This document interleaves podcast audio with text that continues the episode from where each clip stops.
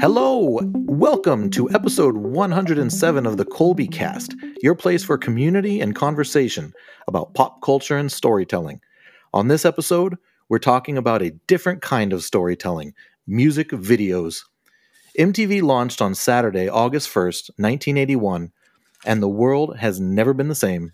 Up to that point, music television meant le- live performances of your favorite band or artist on a variety show or a special of some sort.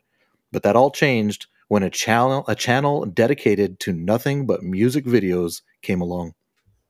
It didn't take long for the phrase I want my MTV to be on the lips of every teenager in the US. Recently, I had the pleasure of talking to Ross Hollebon on his podcast, the excellent Album Cockpit podcast, about Huey Lewis and the News album Sports. During that conversation, we started talking about the music video for If This Is It and Ross had a brilliant idea. So, joining me on this episode is, well, pretty much the fourth member of the Colby cast at this point, Ross Hollebon. hey, hey, how are you, buddy? You're, you're not good. dad this time. I'm not. I'm not pretending to be Caleb.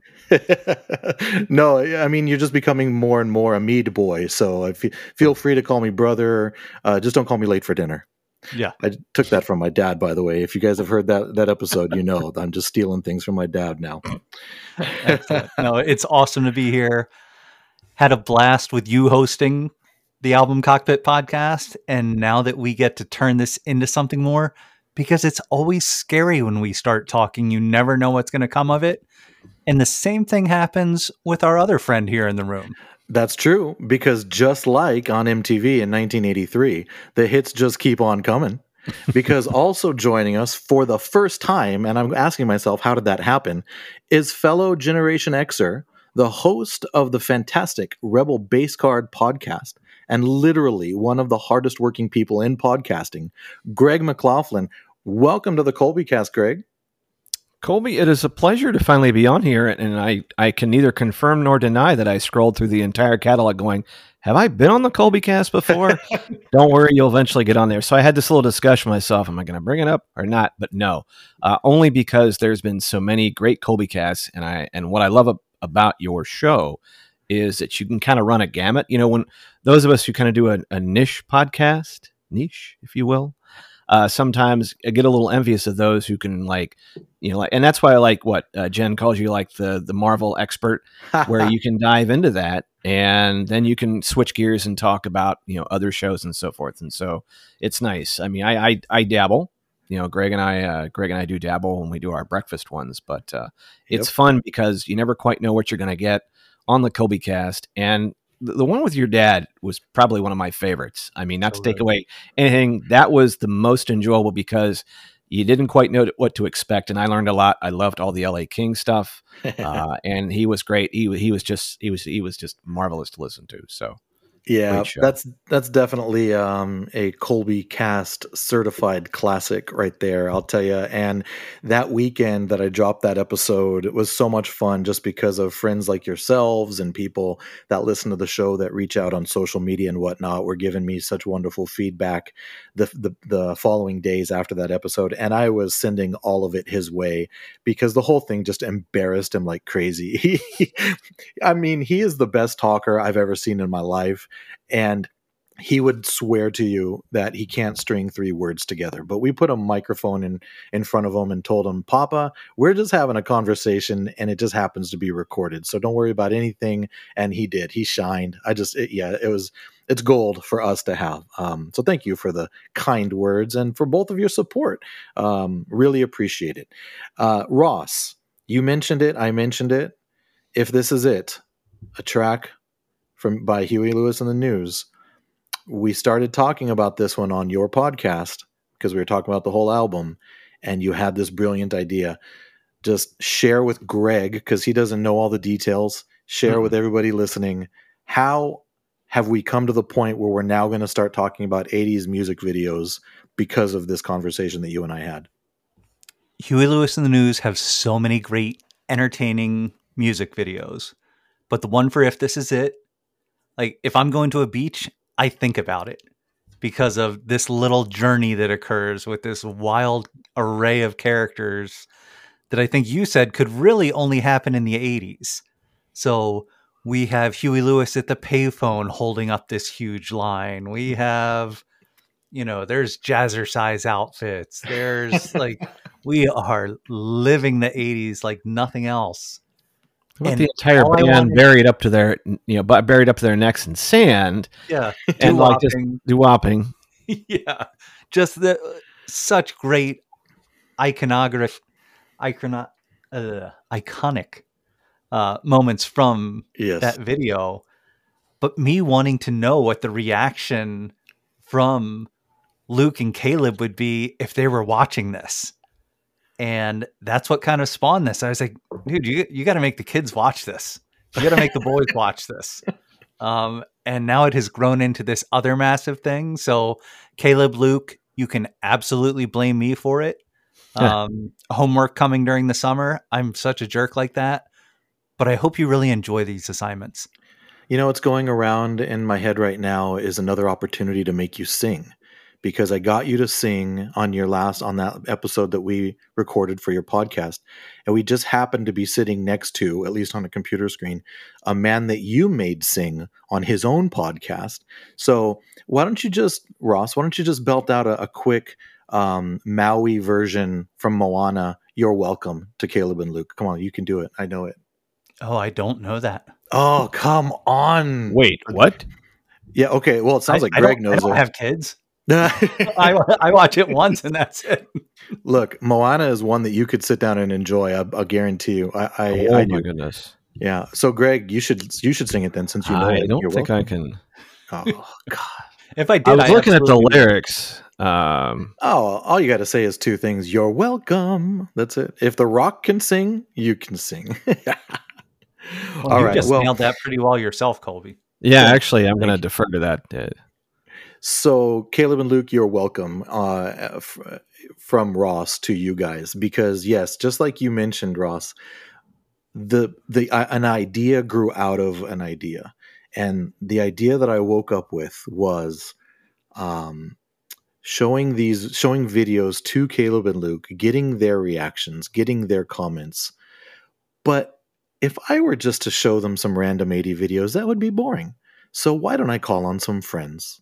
And we're going to do a part two to this episode because on this episode, the three of us are going to give all of you our Mount Rushmore of 80s videos. And then I'm going to, like Ross said, give those videos to Caleb and Luke, give them some homework and have them watch it. And then they're going to um, bless us with their thoughts and ideas about these 80s videos that, uh, that the four the three of us have come up with. So, without further ado, let's get into it. Let's get into our Mount Rushmore of 80s videos and we're going to kick it to Greg first. Before you give us your first track though, I'd love to hear what your thoughts were on putting your list together. What what was your how could you possibly get four songs and maybe some honorable mentions out of a decade that produced literally thousands of music videos? So give us a peek behind the curtain and then hit us with your first music video choice. One, I should say, Ross, we should really twist this. If we have to make Luke and Caleb watch videos, then pick up the most obscure, get some Smiths tracks, get some Echo and the Bunnymen, make them listen to some really crazy stuff. Throw some Kraftwerk in there. Let's go nuts. And then that way, and then they won't know it's our favorite. They won't know it's not our favorite. and then, and then you know, become their favorite. Exactly. Yeah. And then you go, "Hey, Dad, I love this." Um, you know, it's interesting when we kind of when you put out the word on this earlier today, you know, I didn't get in my area, I didn't get MTV for a number of years. Um, but at the time, so this is like, you know, of course, MTV comes out in 81. But because music videos really capture the zeitgeist, a lot of other networks started putting together music video shows, Friday night videos. I know USA Network had one. Yep. Everybody, even like my local CBS station in you know in Columbus, Ohio. Um, if you know what, um, shoot, the director of the Columbus Zoo at that time, Jack Hanna, his daughter was like uh, like teen, late teen. She hosted a local video show. I think it was like 5:30 to 6. It was like right before the news. And so everybody wanted a piece of this. And the best way I can describe when I talk about MTV and music videos to to my kids and, and they're, you know, 14 and 21 is, that, you know, if you're seeing like YouTube and TikTok where like, you know, like my daughter comes up and goes, you know, that song by Elton John, Goodbye Yellow Brick Road. It's, you know, it's, it's like trending on TikTok, but it's like, that's how we discovered music, especially now Ross lived in a bigger area than I did. And so I lived in a rural area. And so that was only serviced by like, you know, you know, hot, you know, top 40, Yeah. you know, country, classic rock, and that's it. And so MTV brought in MTV and music videos brought in an, an, entire different world of music.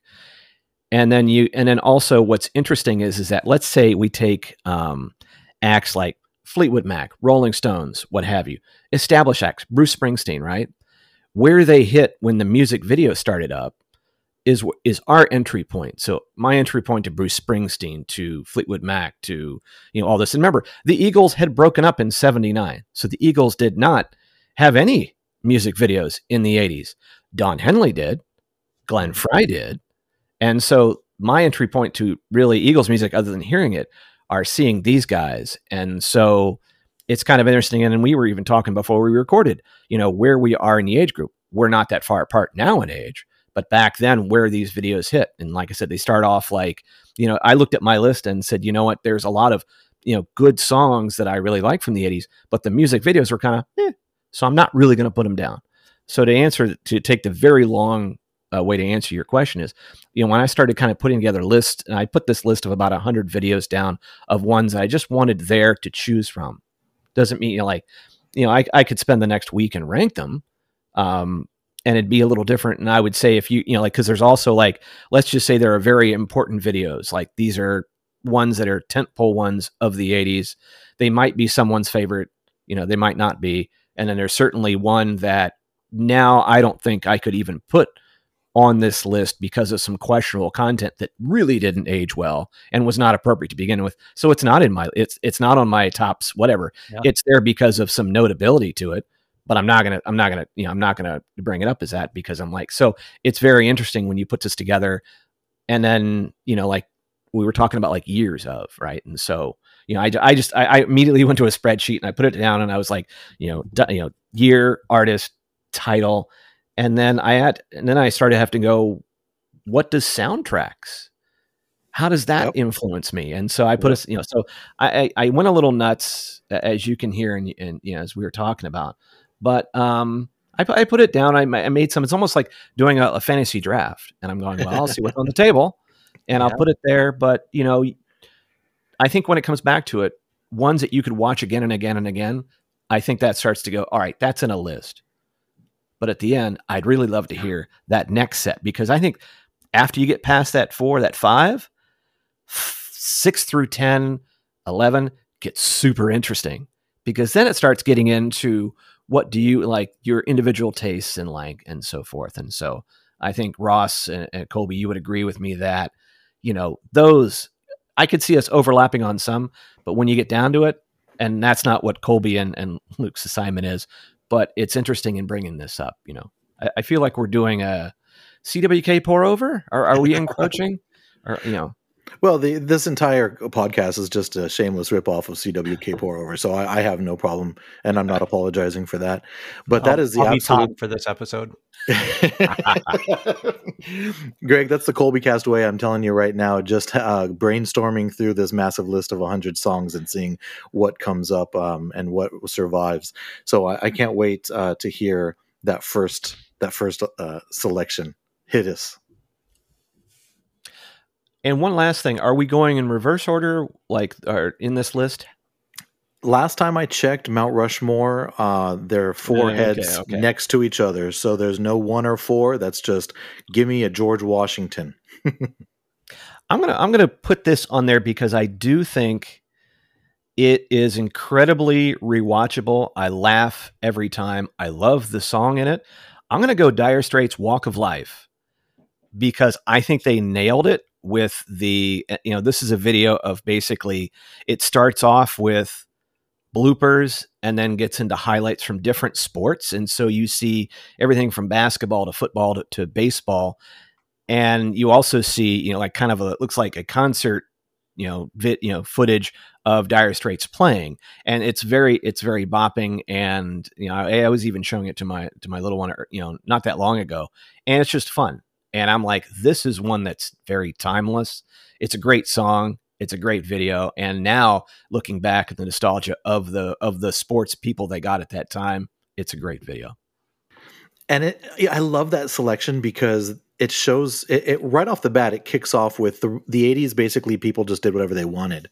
They had all this new technology that didn't exist in the 70s nor the 60s and you know television images were improving. Everything was becoming recorded more and more and more. So dire straits is like you know what? Let's put a sports highlight video together and intersperse a little bit of our of our live shows. It must have been the easiest directed video for anybody right? Like just give me some good sports highlights and we're gonna cut in a few of your live uh, live shots. So it's i that theme came up over and over for me when i started putting my list together is that the 80s really just it was almost like the 80s are history's 13 year old going to junior high school saying, I have all these new things. What am I going to do with them? And that was mm-hmm. the 80s music scene, uh, videos especially. So, well, good way to to knock that one. Coming up, the the leadoff hitter gets on base with a solid solid double right there, right out the gate. Good job. How about you, Ross? How did you put your list together? And uh, what's your first track? I really, uh, this could be a full year long thing for me.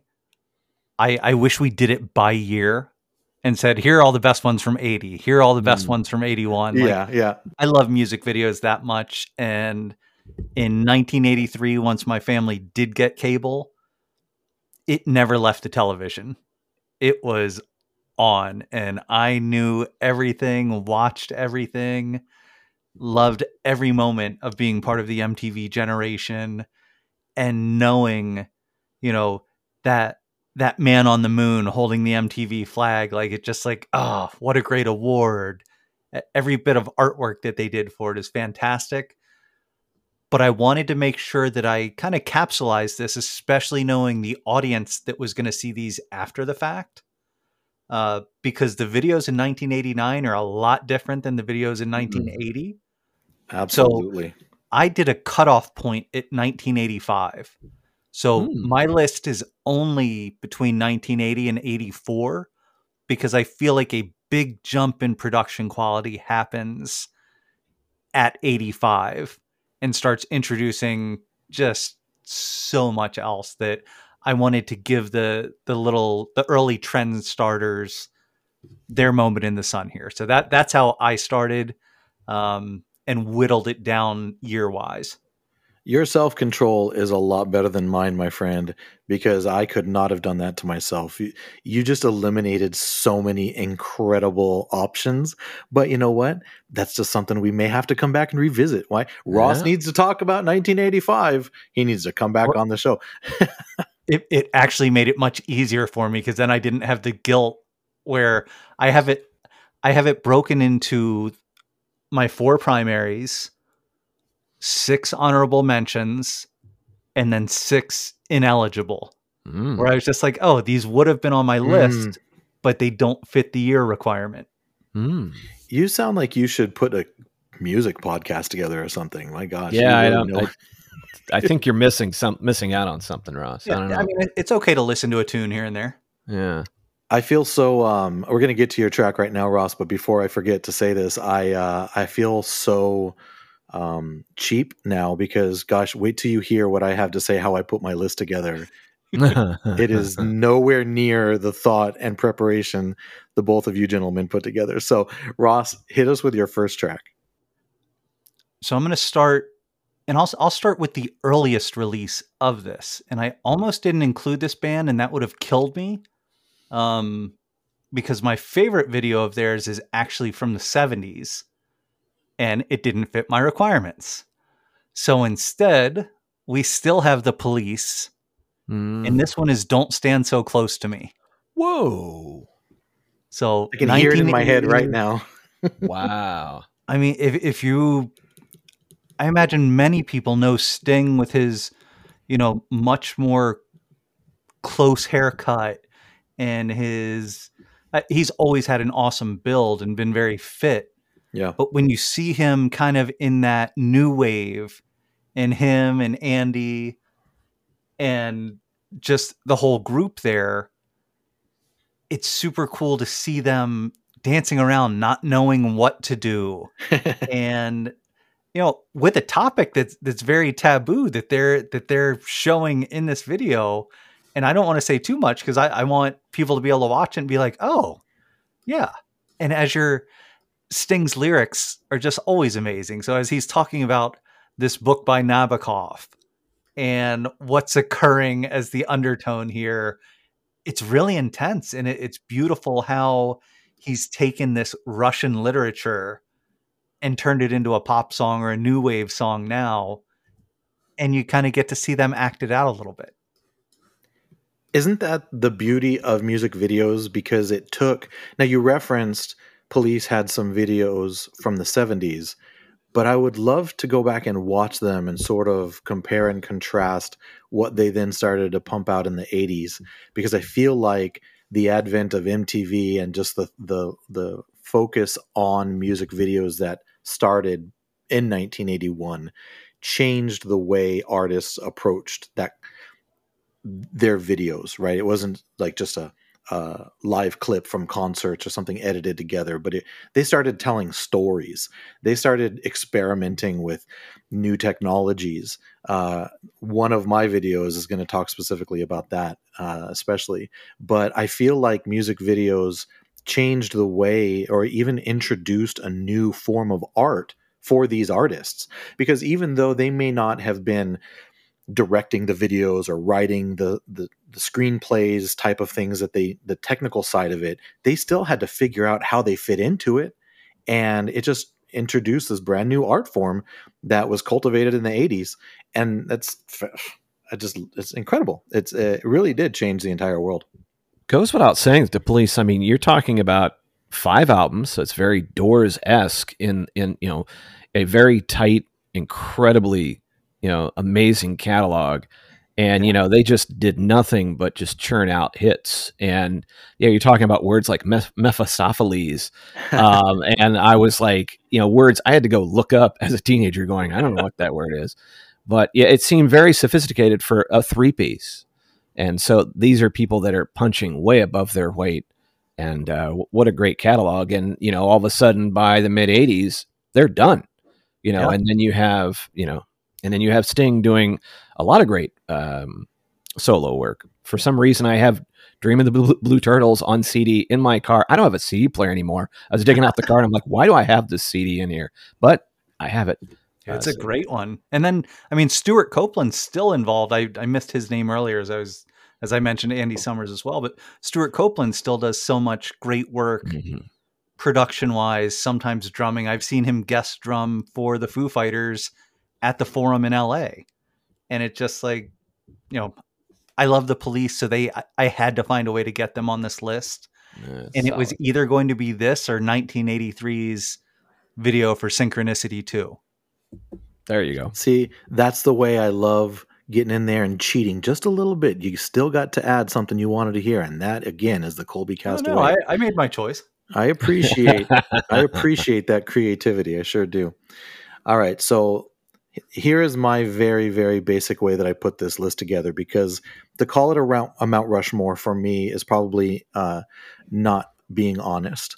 I put this together because I want my kids to watch these videos, and the, the list could be like your spreadsheet, Greg. It could be a hundred a hundred songs long, but I did sort of toil over what to put in and what to, what what not to put in. I rewatched the videos, and after having rewatched them, I actually, even though they're in their twenties and they're pretty much grown ups now, I would watch a video and say, "No, I don't want them to watch this. This should never have been on TV in the first place." Madonna, I'm looking at you. so, really, this list is what I want my kids to watch. And my first track, and you, you've heard me say this before, if you've heard any musically themed episode of anything I've ever recorded for any podcast, you know that I am morally obligated to put this song on every musical list I ever create, and that is Ozzy Osbourne Crazy Train. Whoa. You can hear me ramble on and on about this song in great detail on the Album Cockpit podcast because Ross was nice enough to bring me on to talk about the tribute album. And this video came out as the first single from that album uh, in February of uh, 1987. Um, it's a pretty straightforward video. It's got Ozzy in sort of like a negative kind of um, uh, black and white style, but not black and white, but like a, you know, how when you would look at the old negatives, now we're really dating ourselves. When you look at a, a negative up in the light, everything is just sort of reversed. The lights are darks and the darks are light. So it's got him standing on a railroad track with some boots and some spurs, and then you've got Randy's flying V guitar, uh, looking like it's coming off the rails. And I'll tell you, that's all I'll say about the video, except that it's um, also interwoven between must be hundreds of still pictures of of Randy Rhoads and Ozzy Osbourne and I'll tell you right now that I modeled my bedroom after this video because I made it my life's mission to buy every uh, musical book, like guitar handbook or rock and roll magazine that had Randy Rhoads in it, because every single picture in those magazines and books came out and got put right up on my wall. There was not an inch of paint that you could see. There were posters and pictures of Randy Rhoads and other things, and it was because and, of, and your your wife loves this room now. Oh, she she that's you know we sleep in a mural to Randy Rhoads, uh, just surrounded by it. well, not to uh, bring it down, but you know, Randy dies in 1982 at the young yep. age of 25. Yep. You know, and so this kid, you know, was a savant, but just yep. taken way too early. Yep. And what an asset he was for Ozzy Osbourne, um, Absolutely. has a great catalog. What's so funny is that uh, the the video also has certain clips of a live performance. Now, not the live performance that the track was recorded, because that was, uh, believe, uh, Cleveland. Was it Cleveland, Ohio, that that concert was recorded and put in the mm-hmm. album? But there is a show, or there was a show in 1981 called After Hours, and the clips you see in this Crazy Train video are taken from that, and they are playing Crazy Train, so you get to see Randy play some of the things that you're hearing it's not from that recording again but it is just put together so well as a real quick hey we're going to give a lot of honor and we're going to make a tribute to this guy and we're going to make him the focus of this ozzy osbourne song and video five years after his death but here he is in all of his glory so the one thing that did irk me was i found you can see those after hours recordings on um, YouTube because uh, I think Ozzy even released them on a on a documentary he put together, but they never focus on Randy enough. And when I watched him as an, an adult, I'm like, why are you showing Rudy Sarzo during a guitar solo? He's not doing anything. He's just standing there. Come on, cut to the guy that's playing. but alas, we at least we have some video uh, evidence of, of Randy playing um, yeah, so that's my first. That's my first video. It it, it really set uh, me on a course uh, going down uh, my adolescence. All right, we're circling back to Mr. McLaughlin. What's number two or um, next on your Mount Rushmore? I've, I've been kind of going back and forth of taking some of these and. Mm, there, there's two I'm kind of going back and forth on. They will be on there if not, but I would say I don't think you can get this list and not have, especially this year when we're getting a brand new Indiana Jones, you can't get Duran Duran's Hungry Like the Wolf not on this list. It's on just about every um, it's on every like best of, but for a reason. It's music videos that, you know, put these cats on the map and they were ready to go. You know, when MTV, you know, debuted, you know, they didn't have a huge catalog, but they did have a lot of English bands that were doing music videos. And actually, um, another podcast, Hit Parade, which is done by Slate. Uh, Chris Molanphy does it. If that's not in your podcast playlist, it should be because they, he's just done some amazing work. Um, he does like the wisest song number one. He writes the article for Slate because I, I have only listened to this this guy for like three or four years, but you know he'll deep dive and it's amazing the connections and so you know and, and listening to them talk about you know like the second english invasion and whatnot you know duran duran was right there and they have a slew of great videos um, but that's one i think that very early in in in my zeitgeist of of like seeing music videos this is some of the ones that really captured my attention and you know i was about what maybe 12 when this thing came out that was like wow this is amazing this is like a movie and I think it holds up to today. It, it's fun, you know. Some of these, like I said, age better than others, but I, I, would say, you know, there's two of them. You know, Rio and Hungry Like the Wolf are probably two of their most iconic. There's m- m- you know many other ones that you could put on this list. New Moon on Monday, you know, um, and, and whatnot. But I would say this it's got to be on this list. So that's so I can like I, I referenced hear, being able to hear something in my head, and I can hear that in my head now, but I can't place the video. Is that the one where they're on a sailboat? Or is Rio is the one where they're on the sailboat. Okay, that uh, hungry like the wolf. He, you know, Simon Le Bon's kind of doing his best. You know, Indiana Jones where he's going, and and it looks to me like he's in you know Delhi or India somewhere along those lines, and you know he's just chasing after this girl, and you know he's different you know, street markets and things like that. And then he finally catches up, and they have this tussle in the jungle. You know, it's you know anyway I said it it ages okay in some areas but it, it is kind of interesting but at the end he gets together he's kind of regaling the rest of the band of this adventure. He's got scratches because you know uh, kind of this you know this this, well, this and nick and andy taylor are going through the bazaar yeah. showing pictures to kids like have you seen this woman? And so, so you're not hearing anything they're saying. It's just all the soundtrack but you're reading the story and that's the same thing i thought like this was in my initial top four here i'm excited i get to add another one I, this is absolutely up there greg for all the reasons you said and just how it brought the storytelling to life and duran duran was so ahead of the times mm. they were, duran duran was the first band to have a uh, first band to have a music video banned by MTV. Oh, so really? showed one time. Girls on film. And never showed again. Nope. Interesting. And there were a couple of those that came down in years, in subsequent years. I did not know that that one had a video number one and that it got banned. Interesting. Well, thanks, internet. That's something that you, you can't ban things from from there, can you? There's always a way. I don't um, think they'll mind watching that one of all the list. It's probably the easiest one to get them on board with. But there you go. Well, I was just thinking. Don't Greg, don't at me, folks. Don't at me. Because of this choice, I'm looking for because I can't place it. I'm looking forward to sitting there and forcing Caleb and Luke to watch all of these in one sitting while I. Colby, are you old enough to watch this video? I don't know. I may you may need to have another adult with you when you're watching this video just to make sure it's kind of like you know. My wife, my wife takes good care of me. She'll she'll be my chaperone. there you go. That's that's fair. Ross, what's next on your list? I'm going to go with quintessential 80s.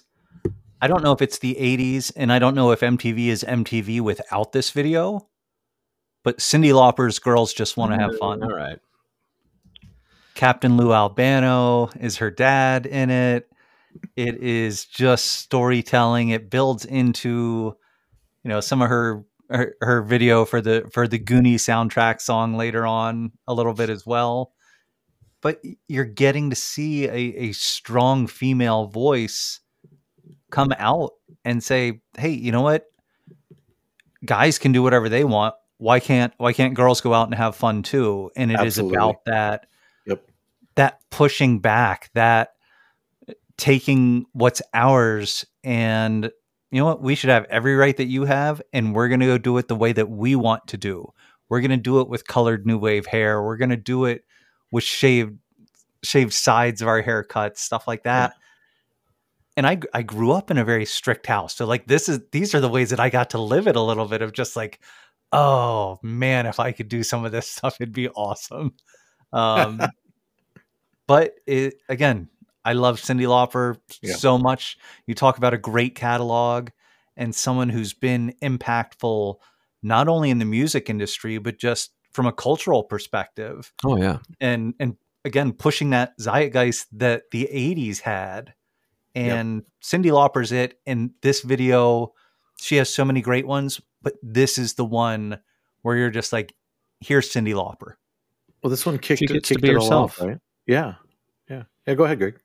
Yeah, no, she doesn't have to conform to be any particular you know, type or how or any particular look. She is, you know, she is genuine. Cyndi Lauper, take it as it is, and I like that in a time, you know, like where you're still, you know, the swimsuit issue from Sports Illustrated and so forth. There's still that that out there, you know, but she's really pushing back on that, going, look, hey, look, I'm going to look like I want, I'm going to dress like I want, I'm going to sing like I want, and you know, I, almost like I don't really care. I like that New York kind of attitude about it and um, it, you like when you're saying when you're when it impacts somebody that's in rural Ohio, and you go, "Wow, okay, this is something, you know, this is something different. This is cool," you know. So I grew up in Los Angeles, so you know, the, the, there's this a crossroad of the world, right? You see, and that's one of my favorite things about living here, is you, you can go three or four houses in one way or the other, and you can hear three or four different stories out of every single household right? You get drastically different stories and the versatility i mean uh, the diversity in this in the city is one of the favorite things about it for me. I am very lucky to have been born and raised here so i know how that that look uh, like cyndi lauper was introducing in that video i know how it affected me but i think about people in other parts of the country. Greg you you mentioned columbus ohio. My best friend grew up in cleveland you know and then moved here and then moved back so i i, I know ohio. Um, Ross, you grew up in a bit of a bigger city, so I'm sure you had some some of these types of diverse diverse things in there too.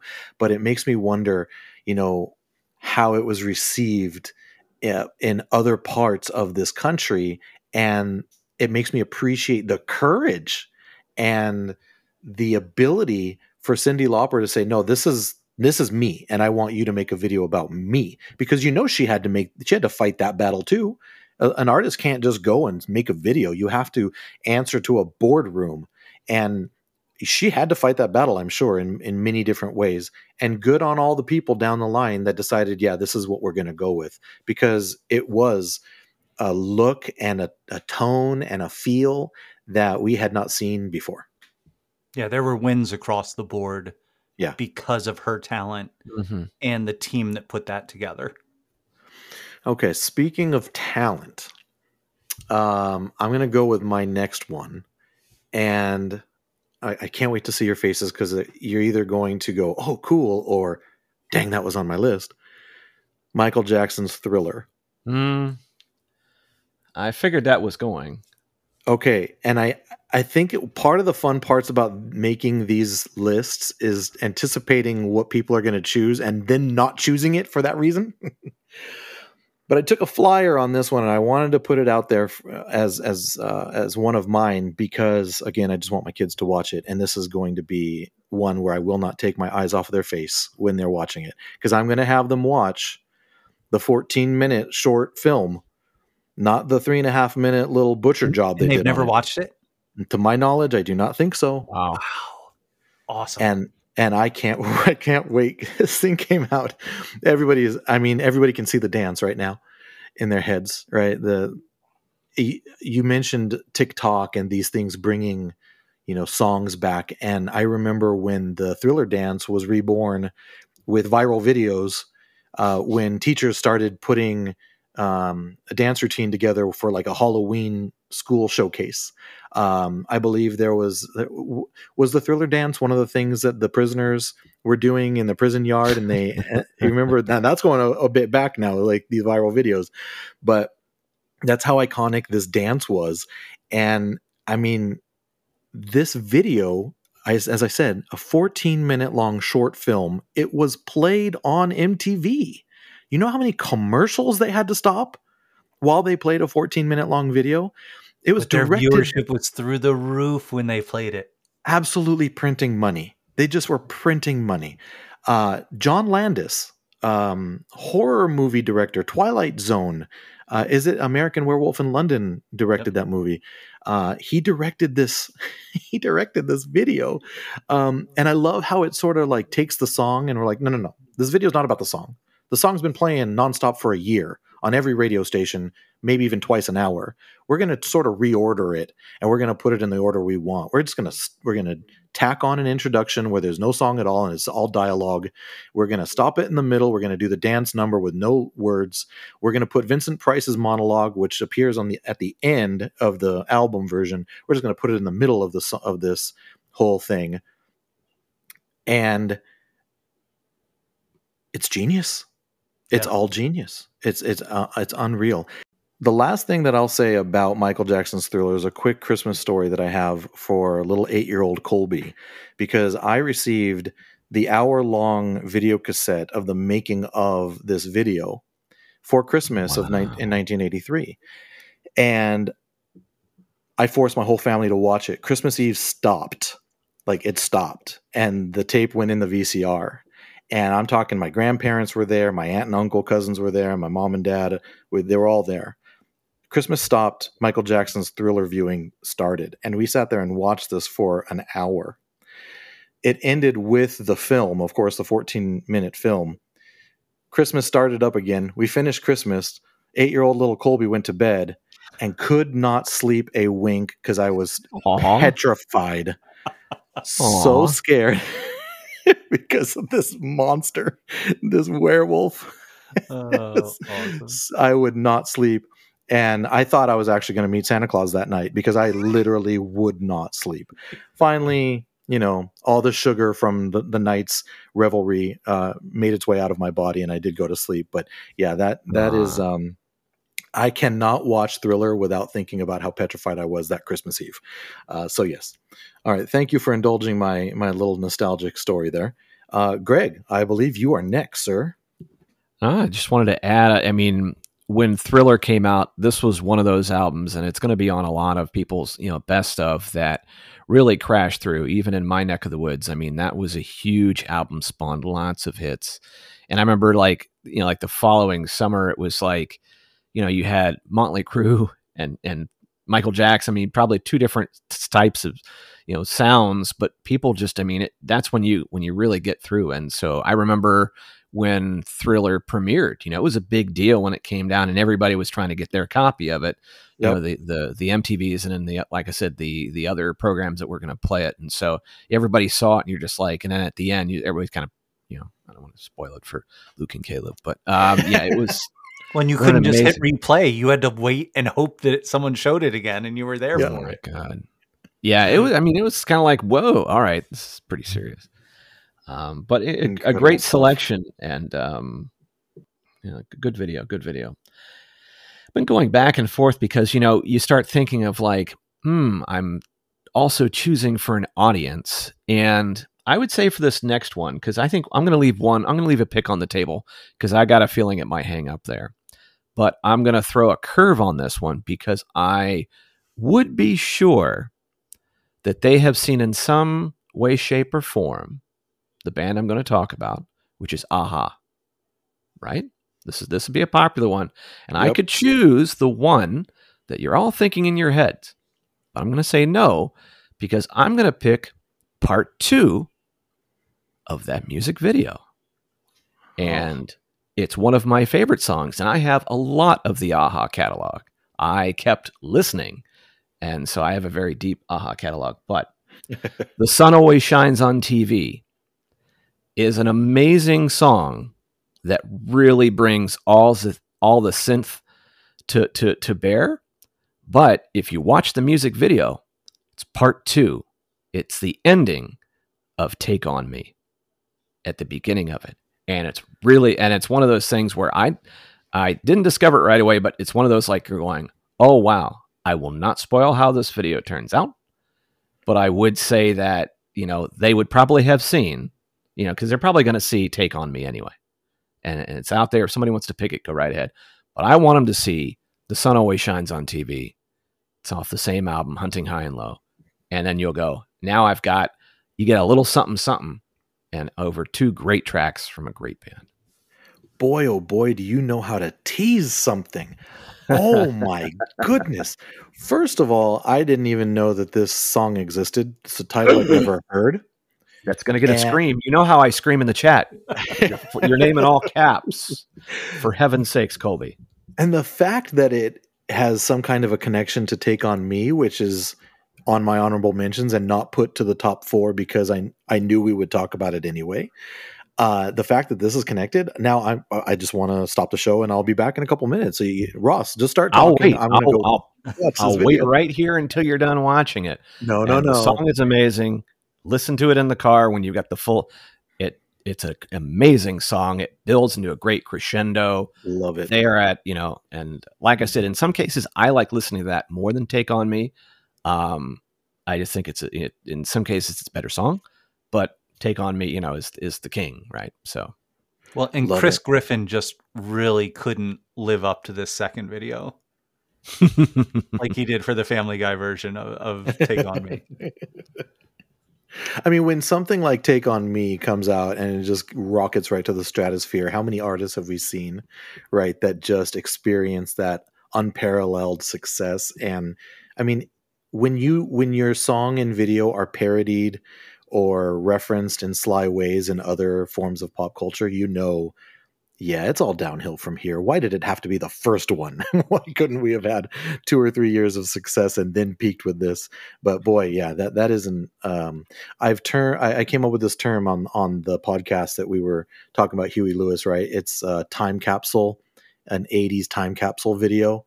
I feel like here, uh, if this is it, is that I feel like Cyndi Lauper's um, "Girls Just Want to Have Fun" is that, and I think "a-ha Take on Me" is that too. So I'm absolutely thrilled to hear that this exists. I can't wait to go check it out. Colby, I will build you an a-ha playlist of some of their other tracks, and you like it's a they've got an amazing catalog of work and some really great songs. Um, they were, I mean, they had they were hugely successful outside of the U.S. Yeah. Um, but I uh, through college, you know, uh, Memorial Beach that uh, was their 1993 album. I mean, I oh, good stuff. And that's also nice when you had them in C, uh, you know, in CD form Mhm. because then you could really crank it and you weren't getting the some, the the distortion you would get in some cases with analog or cassette, which most of us listened to back in the day.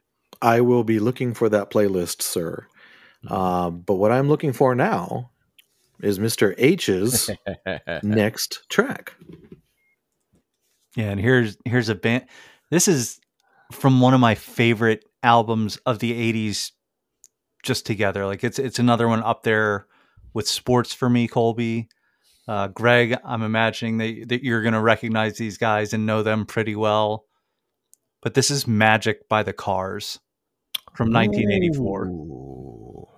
Like this is the inclusive crowd. The it's kind of mocking all these individuals. Uh, you've got Ric Ocasek just being the lead man here, and again, I don't I don't want to give away too much if if the guys are going to listen to this before they see it. Um, but it's super fun, and it is it's L.A. in the '80s in my mind. Um, and I think the Cars really had some tremendous videos that they did, like for Drive, for some of the others. But Magic is the one to me that is kind of that.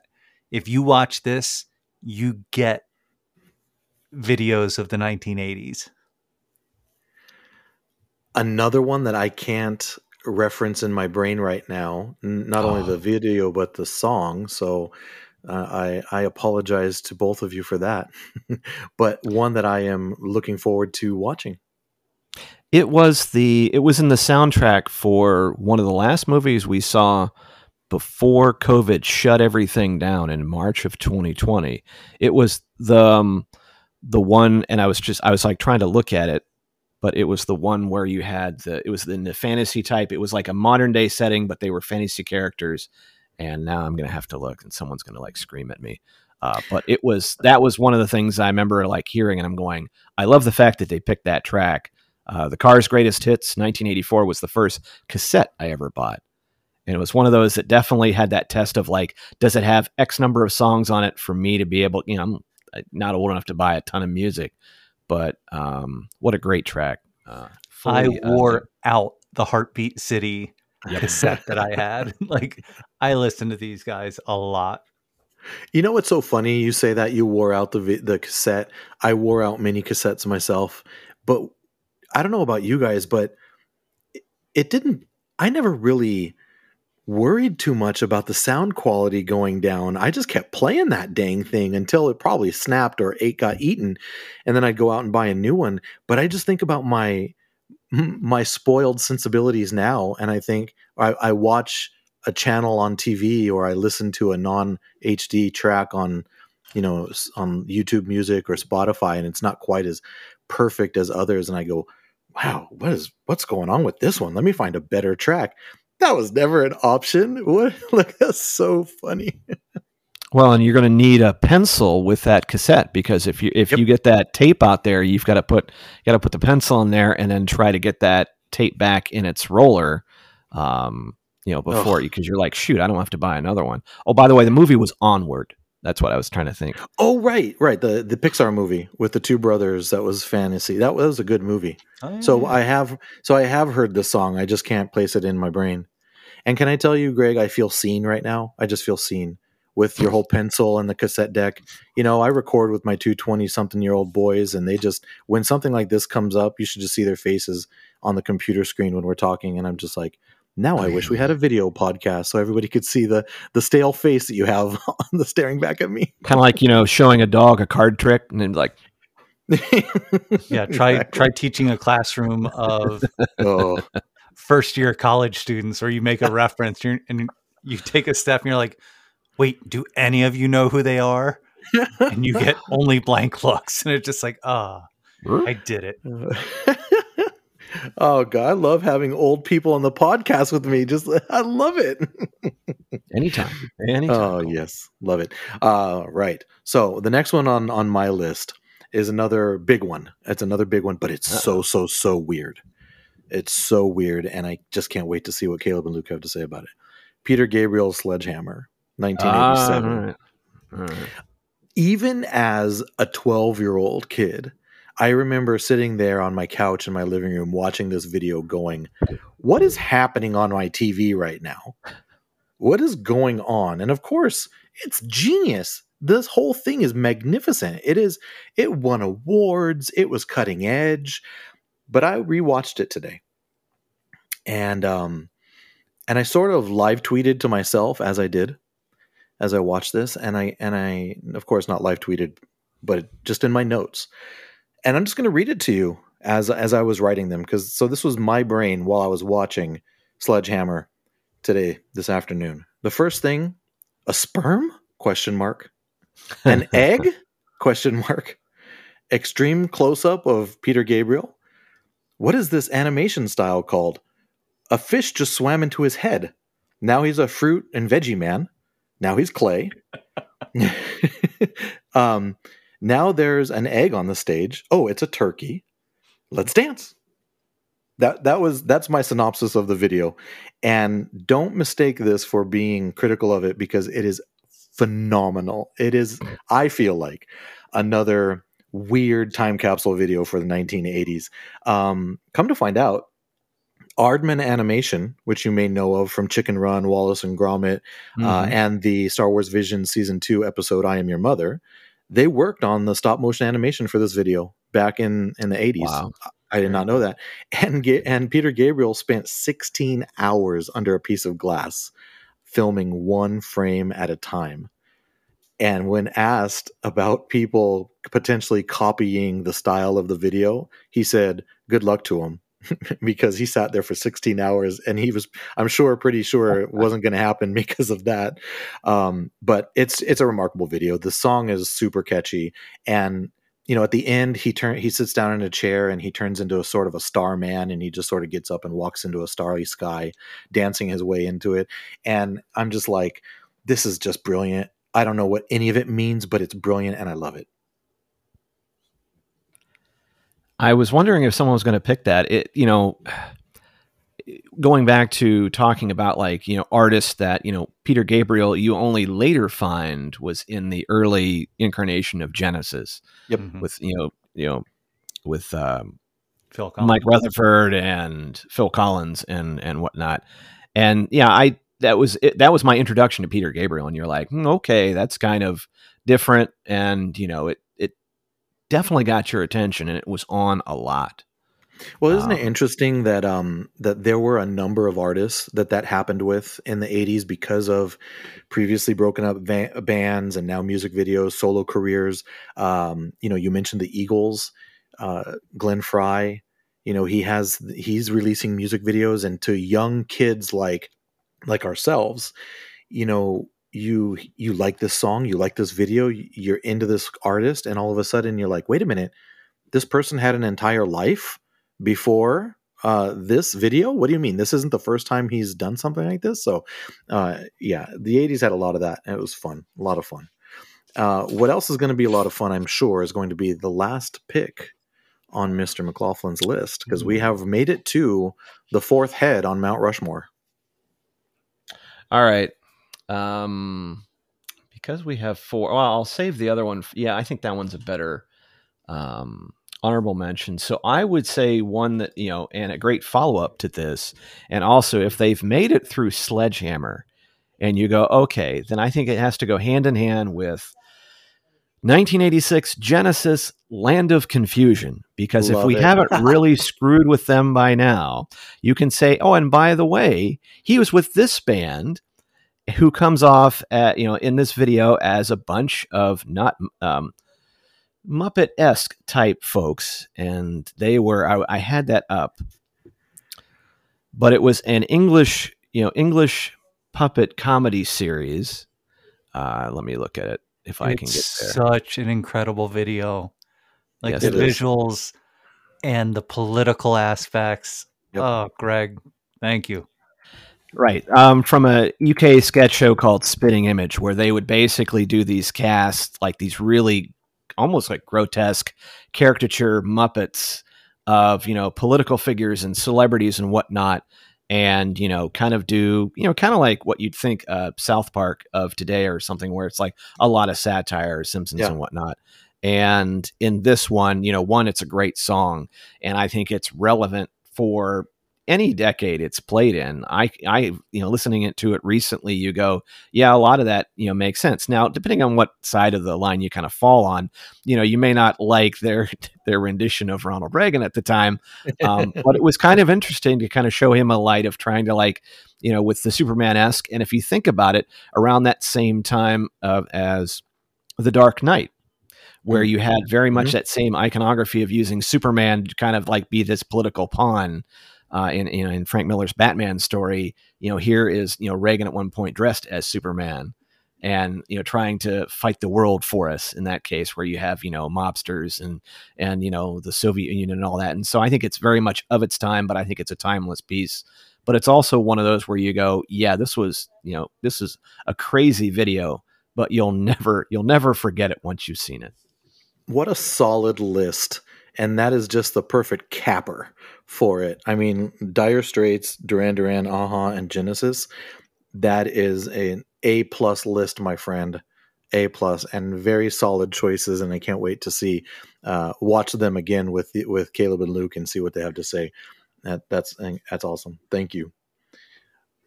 Mr Hollebon Yeah, so this this next one's very timely. It is a song that makes me think of MTV and when I was introduced to it um, very early on, and it got so much play, and it was the rebirth of an artist who had had a bigger career earlier, um, and she passed away today. So Mm, Tina Turner with "What's Love Got to Do with It." good choice. uh, where she is just, you know, she's this fierce, powerful, beautiful woman walking through New York City, singing her song, like having interactions with people. Um, and it's just, you know, it, it's not something that I saw every day. Um, I grew up outside of DC, um, you know, lived in Prince George's County, Maryland until third grade. So it wasn't like I wasn't in very diverse kind of integrated areas, but seeing this fashionista, this artist walking through, I hadn't experienced anything like her really before, especially in my day to day life. Like, I had teachers, I had other people in the community that were strong black women, but I hadn't seen an artist like this before that I had that connection with. So, you know, especially being able to uh, Duran Duran's Hungry Like the Wolf was on my initial four, this was that great excuse to take Tina from the honorable mention number one slot that I had and to move her up there because to me, hearing her music just makes me think like it makes all of us better mm. because of how she grew and fought through the trials and tribulations that she had to to become not only the star but the role model that she is. Well said. Well said. I I love the mm. fact that yes. we are taking this opportunity to talk about Tina Turner on on a day like today because legend is it doesn't do it it doesn't do her justice. That word doesn't do her a legend she is what legends hope to be, right? She is she's something higher than than legend. And the video, the song that you're talking about, it did couple with her reemergence, her re um, her renaissance after all the turmoil and all the success that she had in previous in the previous decade. And for a young person like ourselves, when we were listening to it at the time, I had no idea that she had lived the life that she had lived before this song. All I knew is that the song was fantastic. I remember being in the back seat of my parents' car and it would come on the radio and it was just so appealing that that voice of hers. Uh, and then when you do discover who she is and what she went through, you go back and you listen to that song and you're just like you know, we, we do these episodes that we call uh, superhumans right? We take a chance where the three of us go around and talk about uh, individuals that have made a difference, a human being that just is a superhuman, and she's absolutely su- superhuman. It, it, just what she, the life her that she lived, um, was just uh, exemplary and incredible, and a real inspiration to everyone that takes the time to look to uh, to find out and learn more about her. So fantastic pick, incredible. And that leads us back to you, El exactly. Capitan. All roads lead back to Colby. All roads. Oh, bah, boy, that's a road to nowhere, I'll tell you. but I'm boom. I'm here all week. You live in uh, LA, so you know how to deal with traffic. So there you go. Wait, so you, that's the Talking Heads, right? Road to Nowhere. Is that your? Actually, I was thinking of an, another Ozzy Osbourne song called "Road to Nowhere" too. so I I have gone back and forth with my final pick. Um, and even as I say these words, I'm not sold on if I want to if I want to actually uh, bring it up, but I guess I'm going to. And you'll understand when I when I say it. It's Metallica, the video for one. Ah. Now I thought of this song and I, I had to immediately Google it because I'm like, wait a minute, is this even an 80s video? And yes, as a matter of fact, 89? 1989. Yeah. 1989. Okay. And it occurred to me when I found that out, I, I rewatched this almost eight minute long uh, video. It occurred to me that this is just a, a big flashing billboard saying, We are leaving the 80s now. because you hear that song and you're like, oh, wait a minute. This is the godfather of 90s grunge rock. You know this is the this is just what the 90s sort of looked at and said oh I, oh i know what that's about. I feel that. Give me my guitar and let me write something right now um, it's the reason that i that i sort of battled with it is because this an in, this is an inc- an incredibly depressing video and the 80s had its its scary moments. The 80s had its depressing moments, but all these videos that we're talking about, for the most part, they're fun, they're light, they're enjoyable. W- one is not fun, it's not light, it is enjoyable for other reasons. It's really high concept stuff. I mean, it's another f- like short film. And it would always irritate me because they would always talk over my favorite parts which were the guitars. They would have they literally intercut an like old movies with the video of metallica playing their instruments and singing. And they told you a story about um, a person who was critically injured in the war in a war Well, isn't isn't it all specifically from a film?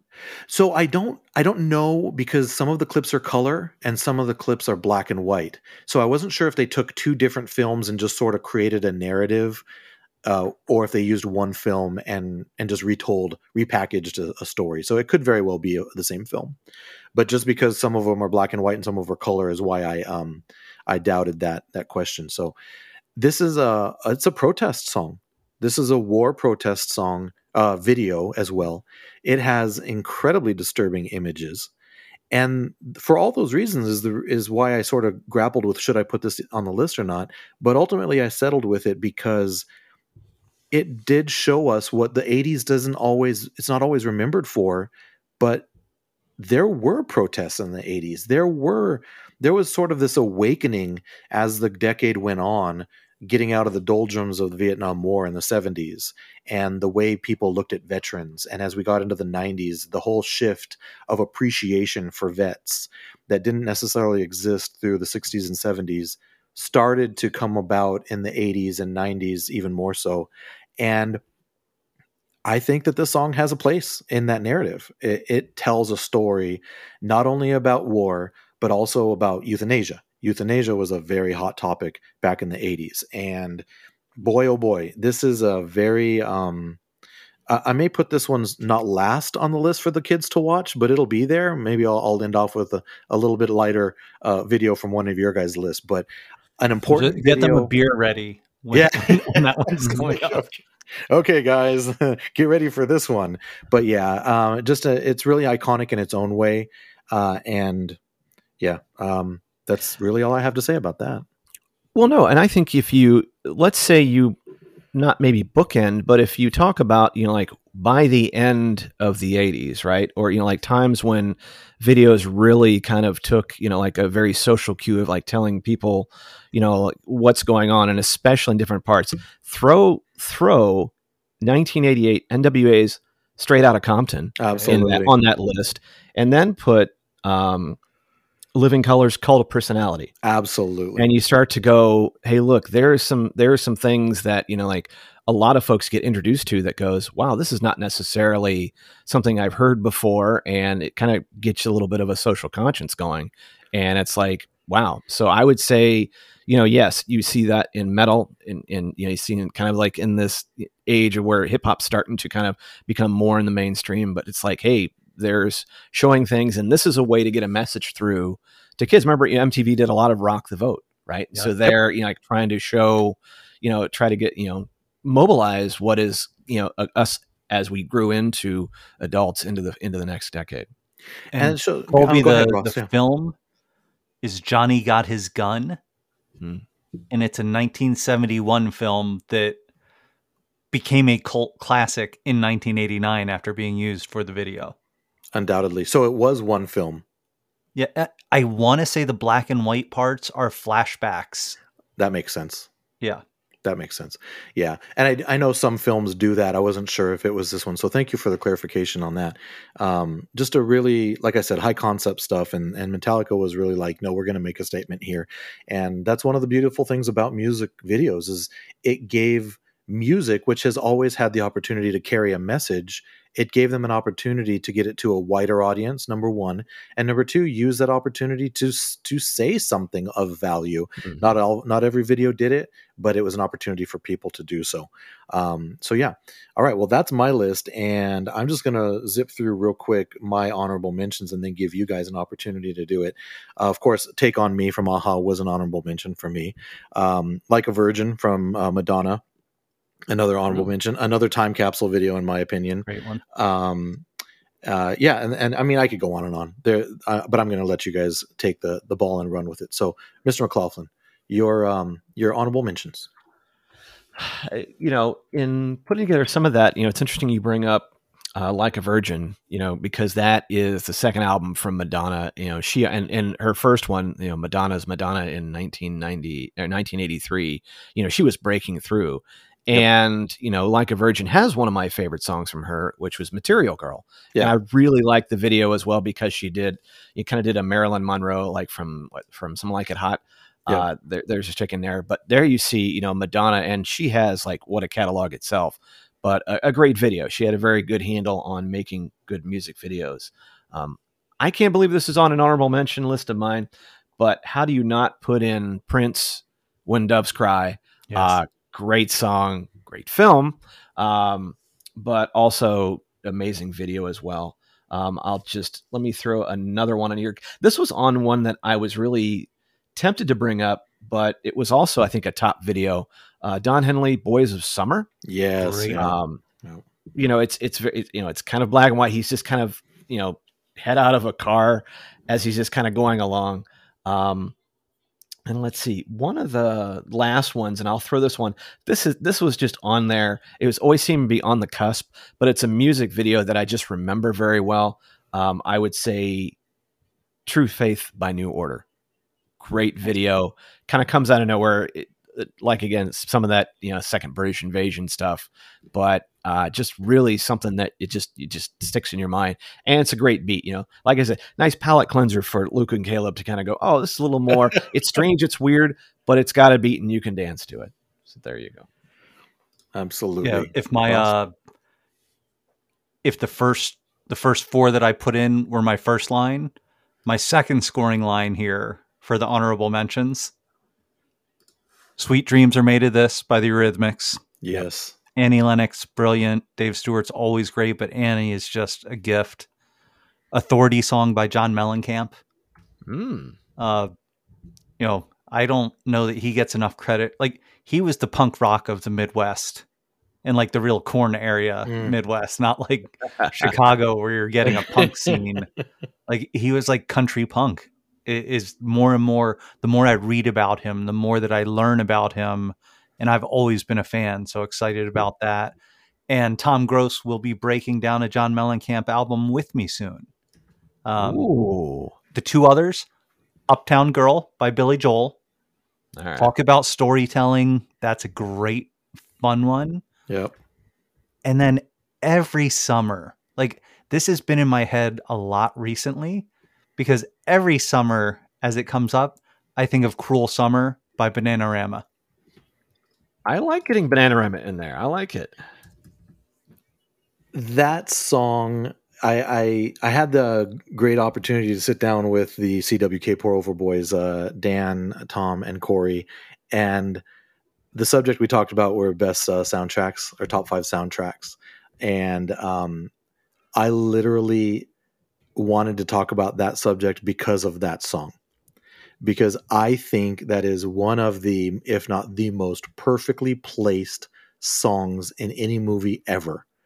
It just hit every single note, pun intended, for um, Daniel-san and his whole ordeal he was going through. But you know, don't get me started on Bananarama Cruel Summer.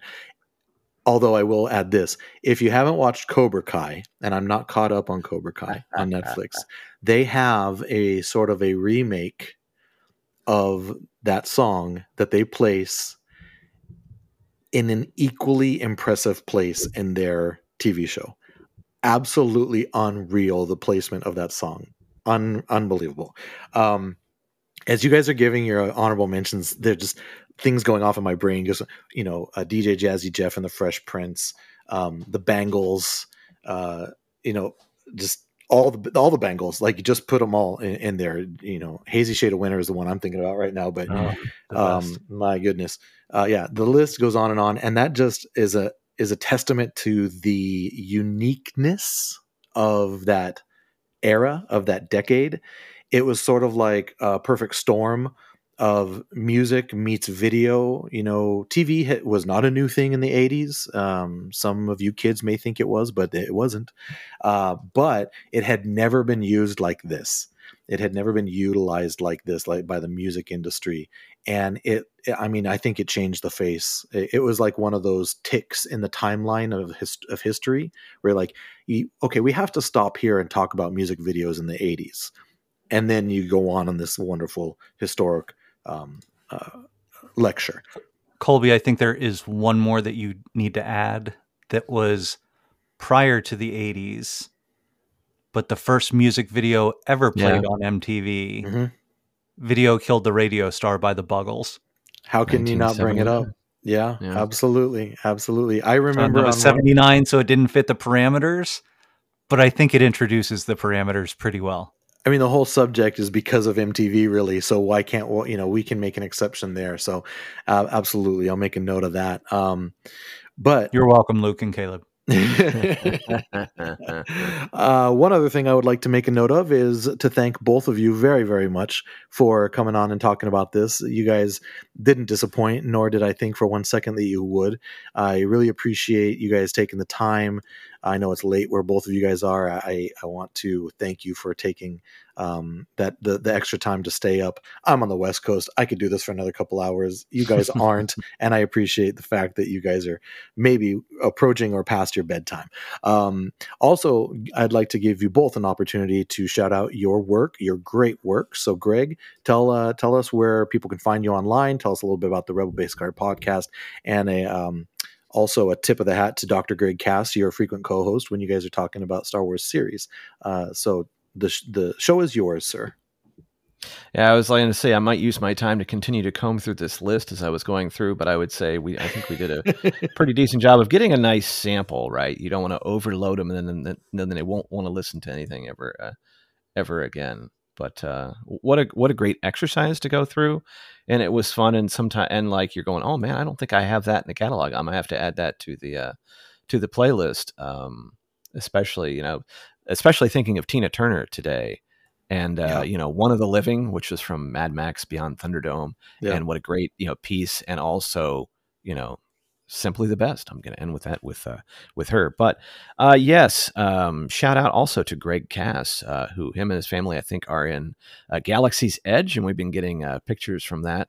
And I hope they had a uh, by the time they hear this have had a great Disney vacation. And Greg and I had a, a, lot of fun uh, on the Rebel Base Card podcast doing uh, both Bad Batch and Mandalorian, uh, having you know you both on at times. Jen and I and Greg, I think, will be breaking down some visions uh, once we get clear of many events. Um, nice. But it's been fun to listen to everybody talk about uh, visions. And uh, as our podcast family continues to grow, it's really fun because, you know, if if I don't hear you on CWK or here on on the album Cockpit podcast or Colby Cast or whatnot, it's fun when people get to mix and match in my ears and I go, oh, it's nice getting all these different uh, opinions and takes. And so, anyway, I'm going on and on and on. But uh, you can find me on the socials uh, Twitter, Instagram, Hive, uh, at Rebel Base Card. Um, currently, still trying to edit this at massive, uh, massive Galaxy 30th anniversary um, episode, which I did with, I had, you know, three or four hours worth of material uh, to celebrate the Star Wars Galaxy release in 1993, celebrated its 30th anniversary in April. And of course, we have Return the Jedi that also, so we have a 40th anniversary special I've got to uh, cut and record and whatnot. But thankfully, we still have some time left in the year so we can get to that. So stay tuned for some podcasts, uh, some more breakfast. It's really fun getting uh, getting everybody on there. But uh, this this is fun as well because I do a whole lot less work when I'm a guest on somebody else's podcast. I'm all for that. And now you all know why I called him one of the hardest working people in podcasts. Because you have no off button, sir. And the podcasting world is better for it. So thank, thank you for all of your efforts. Ross, how about you, sir? Yeah, well, outside of getting the awesome opportunity this weekend to hang out with Greg and our our friends, uh, the Daft Prawns. Yes for a for a con this weekend. We we get that bonus uh, seeing everyone in person, so we're excited about talking about the CWK family and all of us. Uh, very much looking forward to that in a couple days here. Uh, but as far as reaching me, you can find me on Twitter at Ross Hollebon, R O S S H O L L E B O N. And then I host the Album Cockpit podcast. And I am 15, 16 episodes in now breaking down a music fan's favorite album or impactful album. Um, Colby's done a great one. Greg, we have coming up soon with a fantastic album uh, featuring wait. our beloved Bob Mould. Yes. And, you know, just looking forward to doing it. It's teaching me new music, it's allowing me to deep dive into things that I don't know. But then, you know, having Cole become guest host so that I get to talk about an album that I love from a fan perspective. So, uh, celebrating people doing amazing work and the impact that it has on our lives.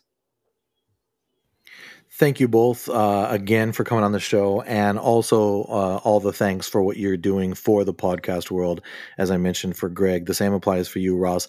You guys are both positive voices, good people, the integrity that I've learned about you guys throughout our relationship and our friendship that has grown really since um, celebration of last year uh, mm-hmm. and and you know previous to that but really we all got to know each other very well through celebration and since. And you guys uh, you mentioned it the community that's why we do this right? We're just we've talked about it before ross. We're just a bunch of friends and we got microphones in our faces. We record it and share it with some other friends. Uh, and hopefully we can bring some smile on uh, smiles onto some p- people's faces. I know both of you guys bring a smile to my face quite a bit. So keep up the good work and thank you both again for for joining me. Um, so unless there's final, final, final thoughts, I'm going to wrap this up and thank everybody for listening to this wonderful episode. I know I've enjoyed it. I hope you guys have too. So, for Greg and for Ross, this is Colby reminding you don't stand so close to me. You can find the Colby Cast on Twitter and Instagram at the Colby Cast. If you're wordy, like me, you can send an email to thecolbycast at gmail.com. Please subscribe to the show and leave a review on your favorite podcast app or wherever you listen to podcasts. This podcast is not endorsed by anyone or anything for that matter. It is intended for entertainment and informational purposes only. All original content of this podcast is the intellectual property of the Colby Cast unless otherwise indicated. That'll do, Donkey. That'll do.